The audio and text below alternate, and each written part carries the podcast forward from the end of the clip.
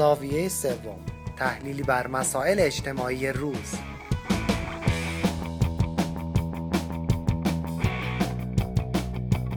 دوستان عزیز همراه با برنامه زاویه سوم. اگر خاطرتون باشه بحث قبلی رو نتونستیم ادامه بدیم به دلیل محدودیت زمانی و امروز در خدمتتون هستیم با ادامه بحث مورد نظر.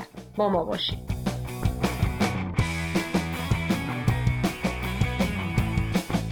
بنابراین ما نمی‌تونیم یک جامعه رو به تنهایی و به صورت ایزوله شده از جوامع دیگه از کشورهای دور و برش در نظر بگیریم و بگیم این می‌تونه فرزن اگر بر اساس صحبت جناب فلا نهادهای مدنی رو تقویت بکنه نهادهای اجتماعی رو در درون خودش تقویت بکنه می‌تونه گذر بکنه به دموکراسی.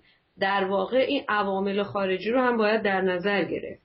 و ارتباط اون کشور رو با کشورهای حالا همسایش و چه بسا کشورهای دورتر و اینکه وسایل ارتباطی انقدر امروز قوی شده که یه کشوری که اون سر کره زمینه می‌تونه تاثیر بذاره روی کشوری که این یکی سر کره زمینه. یعنی این همسایگی به نوعی مفهومش تغییر کرده. واقعا این چقدر ارتباط با این مسئله جهانی شدن داره جناب آبدیان؟ به نظر بنده روابط خیلی زیاد داره. مثلا اگر ما روابط اخیری که در وقایع اخیری که در کشوری مثل بنگلادش اتفاق میفته از اقتصادی و تجاری می‌بینیم که مصرف کنندگان صادرات کشور بنگلادش که اکثرتشون توی انگلیس یا اروپا هستن می‌بینیم که اثر مستقیم روی طرز فکر سیاسی اونهایی که در مصدر خدمت هستن در بنگلادش می‌ذاره. بنابراین این اثر اجتماعی فقط اثر دولت ها نیست. به صورت خیلی واضحی جوامع خودشون روی همدیگه اثر می‌ذارن. یا جوامعی هن که در همسایگی یا همدوشون فرمانید وجود هم نداره که همسایگی نزدیک داشته باشن. ولی اگر روابط اقتصادیشون قوی باشه انتظارات و رفتار یک جامعه می‌تونه روی جامعه دیگه هم از نظر فکری هم از نظر اقتصادی و از هم از نظر اجتماعی و انتظارات سیاسی اثر خیلی شدید داشته باشه. و ببینیم که از کلی در دهه گذشته بیشتر جهانی شدن زمانداری روی مردم و انتظارات مردم اثر خیلی قوی داشته.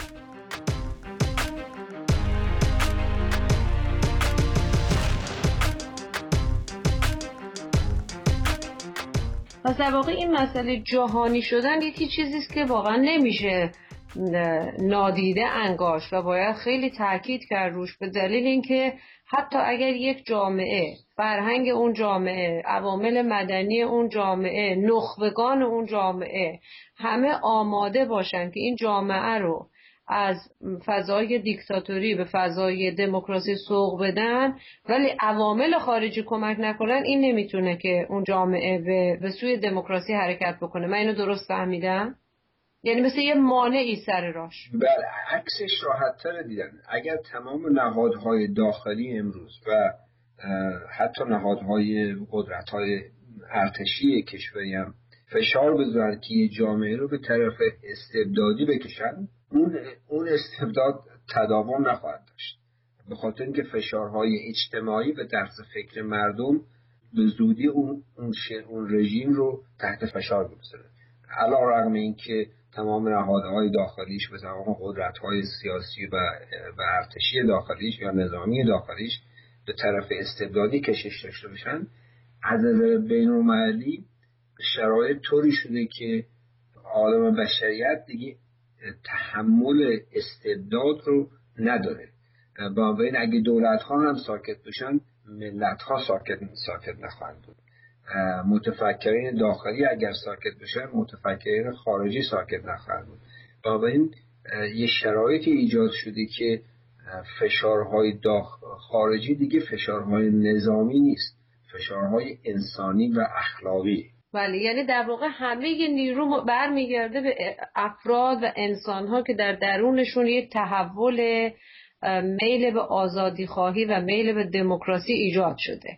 می‌تونیم بگیم که این نیرویی که داره حتی به نوعی غیر قابل کنترل جامعه انسانی رو حالا در سطوح مختلف در کشورهای مختلف به اندازه های مختلف سوق میده به طرف دموکراسی دو نیروست. یه نیروی درونی جوامع که افراد انسانی به لحاظ همین اطلاعاتی که و ارتباطاتی که قوی شده با کشورهای دیگه و سطح انتظار و توقعشون بالا رفته میل به آزادی خواهی دارن. و یکی هم نیروهای خارجی است که دیگه اونها هم واقعا نمی‌تونن بپذیرن که یک جامعه در استبداد به سر ببره. درست این رو میگم؟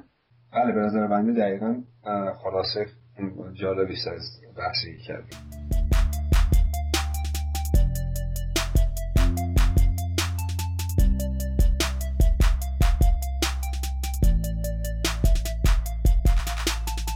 واقعا من هنوز یه مقداری ابهام تو ذهنم هست. البته من شاگرد خوبی نیستم برای شما دو استاد عزیز شاید به این در هنوز ابهام. بیاید دیگه کشوری مثل جامعه ایران رو تصور بکنیم. آیا این میل به دموکراسی یک حرکتی است که به شکل خود به خودی داره به وجود میاد. ظاهرا خود به خودی. ولی در اصل به هر حال این ارتباطاتی که مردم داخل ایران می‌خوان داشته باشن با کشورهای دیگه هرچند محدودیت به وجود میاد. فیسبوک نمی‌تونن بگیرن یوتیوب نمی‌تونن بگیرن. از صدها فیلتر شکن باید استفاده بکنن تا ببینن در دنیای خارج از ایران چی میگذره از چه جهات چه سطوح اقتصادی اجتماعی سیاسی فرهنگی. ولی اون چه مسلمه یک جنب و جوش درونی در درون جامعه به وجود اومده.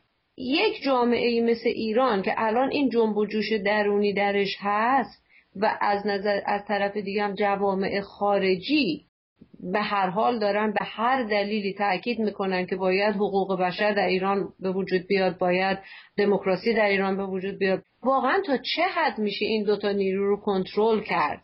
از جناب فلاح شما ممکنه یه نظر بدید بعد نظر آخر رو هم جناب آبدی ها خواهم گرفت. خواهش می‌کنم. اگر راجع به جامعه ایران می‌خوایم صحبت بکنیم باز من به نظرم ضروری ترین شرط ضروری برای گذار به دموکراسی در هر جامعه نهادهای مدنی اجتماعی داخلی هستند. به عبارت دیگه می‌خوام این نکته حاشیه‌ای رو عرض کنم خدمتتون که با اینکه عوامل خارجی بسیار مهمه و وقتی از عوامل خارجی صحبت می‌کنم منظورم نهادهای منطقه‌ای و بین المللی هستند از سازمان ملل بگیرید تا اتحادیه اروپا تا توافقهای اقتصادی یا حقوقی منطقه‌ای یا هر قاره هر چیزی که در نظر بگیرید. و سیاست های خارجی بعضی از کشورها مثل سیاست های خارجی امریکا اگر فرض کنید بر اساس ترویج دموکراسی باشه یا اینکه ایده ها یا افکار دموکراسی خواهی که در خیلی از نهادها هست در خیلی از مردم هست و امروز به قول معروف دموکراسی سکه رایجه. همه می‌دونن این بهترین چیزیه که این بهترین نظام سیاسیه که تا حالا بشر تونسته بهش دست پیدا بکنه. بی نقص نیست ولی فعلا جایگزین بهتری هم براش نیست. خب این نهادها رو مذارت می‌خوام. چطور میشه به وجود آورد؟ چطور میشه این نهادهای داخلی رو تقویت کرد؟ الان اگر در جامعه ایران نگاه بکنید ببینید که تمام تلاش حکومت برای اینکه این نهادها شکل نگیرن. جنبش های دانشجویی سرکوب میشن. جنبش های زنان سرکوب میشن. جنبش های کارگری سرکوب میشن. اطلاعات جلوش گرفته میشه. اینترنت برای اینکه این می‌تونه اینترنت و تکنولوژی های جدیدی که اومده برای اطلاع رسانی اونا می‌تونه افکار دموکراسی خواهی رو ترویج کنه. اونا محدود میشن. در چین هم این اتفاق میفته. در اکثر کشورهای تمامیت خواه این اتفاق میفته. بنابراین اگر نگاه بکنید همه عواملی که می‌تونه به تقویت نهادهای داخلی بیانجامه که اونا چی می‌تونن باشه؟ کمک های خارجی آموزش های خارجی رسانه ها و تکنولوژی های امروز مثل اینترنت فیسبوک و هر کدوم از اینا که در نظر بگیرید که در نهایت می‌تونن باعث بشن که نهادهای اجتماعی تقویت بشن جلو همه اینا رو گرفته. و خود الان ببینید توی زندان ها چقدر فعال های مدنی و اجتماعی سیاسی هستن. اگر روزی برسه که این نهادها به هر دلیلی و به هر شکلی بتونن شکل بگیرن و موندگار بشن اون روز ما می‌تونیم خود با خیال راحتتر بگیم که ایران می‌تونه زودتر به یک دموکراسی گذار بکنه. در خیلی از نمونه های دیگه که می‌بینید مثل مثلا فرض کنید بهار عربی در مصر یا در جاهای دیگه که می‌بینید دموکراسی یک شبه اتفاق میفته البته این یک شبه که میگیم اقراق البته پشتش هزاران چیز بوده. اونا هم راه, های راه طولانی رفتن. منظور و مطلبم این است که اگر نهادهای اجتماعی داخلی در اونجا شکل نگرفته باشه با انقلاب تنها کافی نیست که بشه. یک حکومت رو میشه سرنگون کرد. ولی با اون انقلاب نمیشه دموکراسی رو جایگزین کرد. ممکنه حکومتی بره و حکومت تمامیت خواهی بره و دیکتاتوری دیگه ای جانشین بشه. یه مطلب دیگه هم که هر موقع فرصت شد من راجبش مطلب کوچیک ارز کنم راجب این است که خیلی هم فکر می‌کنن دموکراسی رو میشه صادر کرد. یعنی کالاست. یعنی مثلا امریکا با فرض کنید اگر حمله کنه یا هر چیزی. مثلا بیاد عراق عراق بگیره و بعد چند نفر بیاره چند مثل معمار که یک قانون اساسی رو دوباره تغییراتی بدن و اونجا بشه که عین کارخونه یه کارخونه بزنیم که توش دموکراسی تولید بشه. دموکراسی کالا نیست بنابراین صادر شدنی نیست. یک فرهنگیه که باید در درون جامعه رشد پیدا بکنه به وجود بیاد و رشد پیدا بکنه. و شاخ و برگش و تنش هم باید در اون جامعه باشن تا بتونه رشد بکنه. نمی‌تونه فقط از برگ و میوه جاهای دیگه استفاده کرد و فکر کرد که دموکراسی داریم. اگر این فکر رو بپذیریم اهمیت در واقع اون وقت عوامل دیگه به غیر از نهادهای مدنی روشن میشه. نهادهای مدنی در واقع نهادهای مدنی داخلی ریشه و تنه دموکراسی. نور آفتاب و آب و بالاخره بقیه چیزایی هم که لازم می‌تونه کمک های خارجی باشه نخبگان باشن و عوامل دیگه.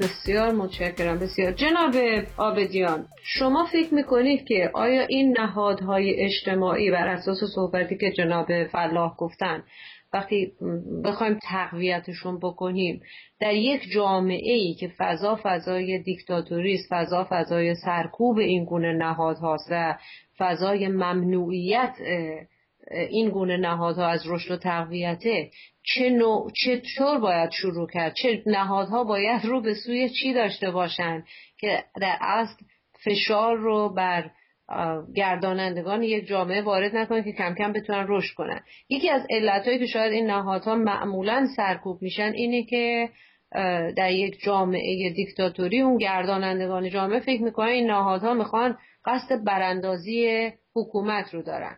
سوال من اینه که آیا هدف این نهادها باید قصد براندازی حکومت باشه یا هدف این نهادها باید تقویت فرهنگ و رواج ذهنیت دموکراسی خواهانه و آزادی خواهانه در یک جامعه باشه که بتونه کم کم پا بگیره و شکل بگیره و حساسیت گردانندگان رو کمتر برانگیزه. شما نظرتون چیه در این مورد؟ شکی نیست که عامل اصلی یا هدف اصلی نهادهای مختلف در جامعه به جنبش های مختلف باید ترقی جامعه باشه. نه انقلاب کردن به برقرار کردن یک گروهی به جایگزینشون با یک گروه دیگه. اما اگر هدف رشد اجتماعی باشه بود جنبش های مختلف اولین کاری که یا وظیفه اولشون اینه که فهم اجتماعی رو فهم اعضاشون رو راجع به هدف کلی زمامداری اعلام کنند که اون هم رشد اجتماعی و این یک مسئله خیلی مهمیه که دموکراسی یا عشق به دموکراسی نباید قدم اولش انقلاب و به هم ریختن سیستم اداری یک جامعه باشه. چون همطور آقای که فلا فرمودن مگر اینکه این نهادها در طول زمان شکل بگیرن و, و عمق پیدا کنن دموکراسی قابل تداوم نخواهد بود. یک طرف دیگه اینکه که سیستم های استبدادی مثل سیستم ایران و امثال ها می‌تونن تولد دموکراسی رو به تأخیر بندازن جنبش های مختلف رو سرکوب کنن. ولی نمی‌تونن تحول و, و رشد اجتماعی ایجاد کنند نمی‌تونن تداوم و رشد اقتصادی داشته باشن. و اگر استبدادی بخواد فقط حالت سرکوبی جنبش های آزادی طلب رو داشته باشه به جلوی رشد اجتماعی رو بگیره دو تا مسئله پیش میاد. یکی اینکه رشد اقتصادی به شدت میفته و خود اون سیستم یا رژیم تحت خطر واقع میشه. یکی اینکه دیگه جامعه انقدر توش فرق و, و عدم تحمل شرایط پیش میاد که خود اون سیستم واسه خودش خطر ایجاد می‌کنه.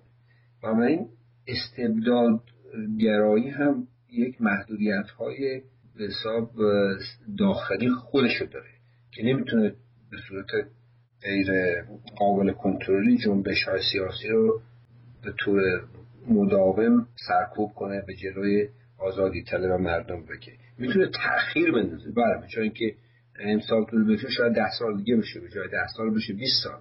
و فرق و مشکلات اجتماعی رو زیاد کنه. ولی نمی‌تونه تداوم و رشد اجتماعی ایجاد کنه. بسیار بسیار متشکرم. پس من به طور کلی می‌تونم این نتیجه رو بگیرم که دیر و داره سخت و سوز نداره. تمام جوامع استبدادی در جهان ممکنه که به قول فروغ فرخزاد خیلی حرف جالبی می‌زنه. میگه ما می‌تونیم حسی رو لگد مالش بکنیم ولی نمی‌تونیم از بینش ببریم. حالا این نیروی طلب دموکراسی و آزادی خواهی می‌تونه همونطور که شما گفتید به تعویق بیفته با محدودیت ها با ممنوعیت های نهادهای اجتماعی و مدنی ولی نمی‌تونه هرگز یک جامعه رو از حرکت و از زنده بودن باز بداره. اما خود جامعه هم تلاشش باید و تاکیدش بیش از اینکه بر این باشه که بخوایم یک حکومتی رو سرنگون بکنیم و گردانندگان اون رو از اون عریق قدرت پایین بکشیم. قبل از اون سعی بکنیم که زمینه های دموکراسی رو بر اساس رواج فرهنگ یا به عبارت یک بازسازی پرورشی و تربیتی و فرهنگی ایجاد بکنیم.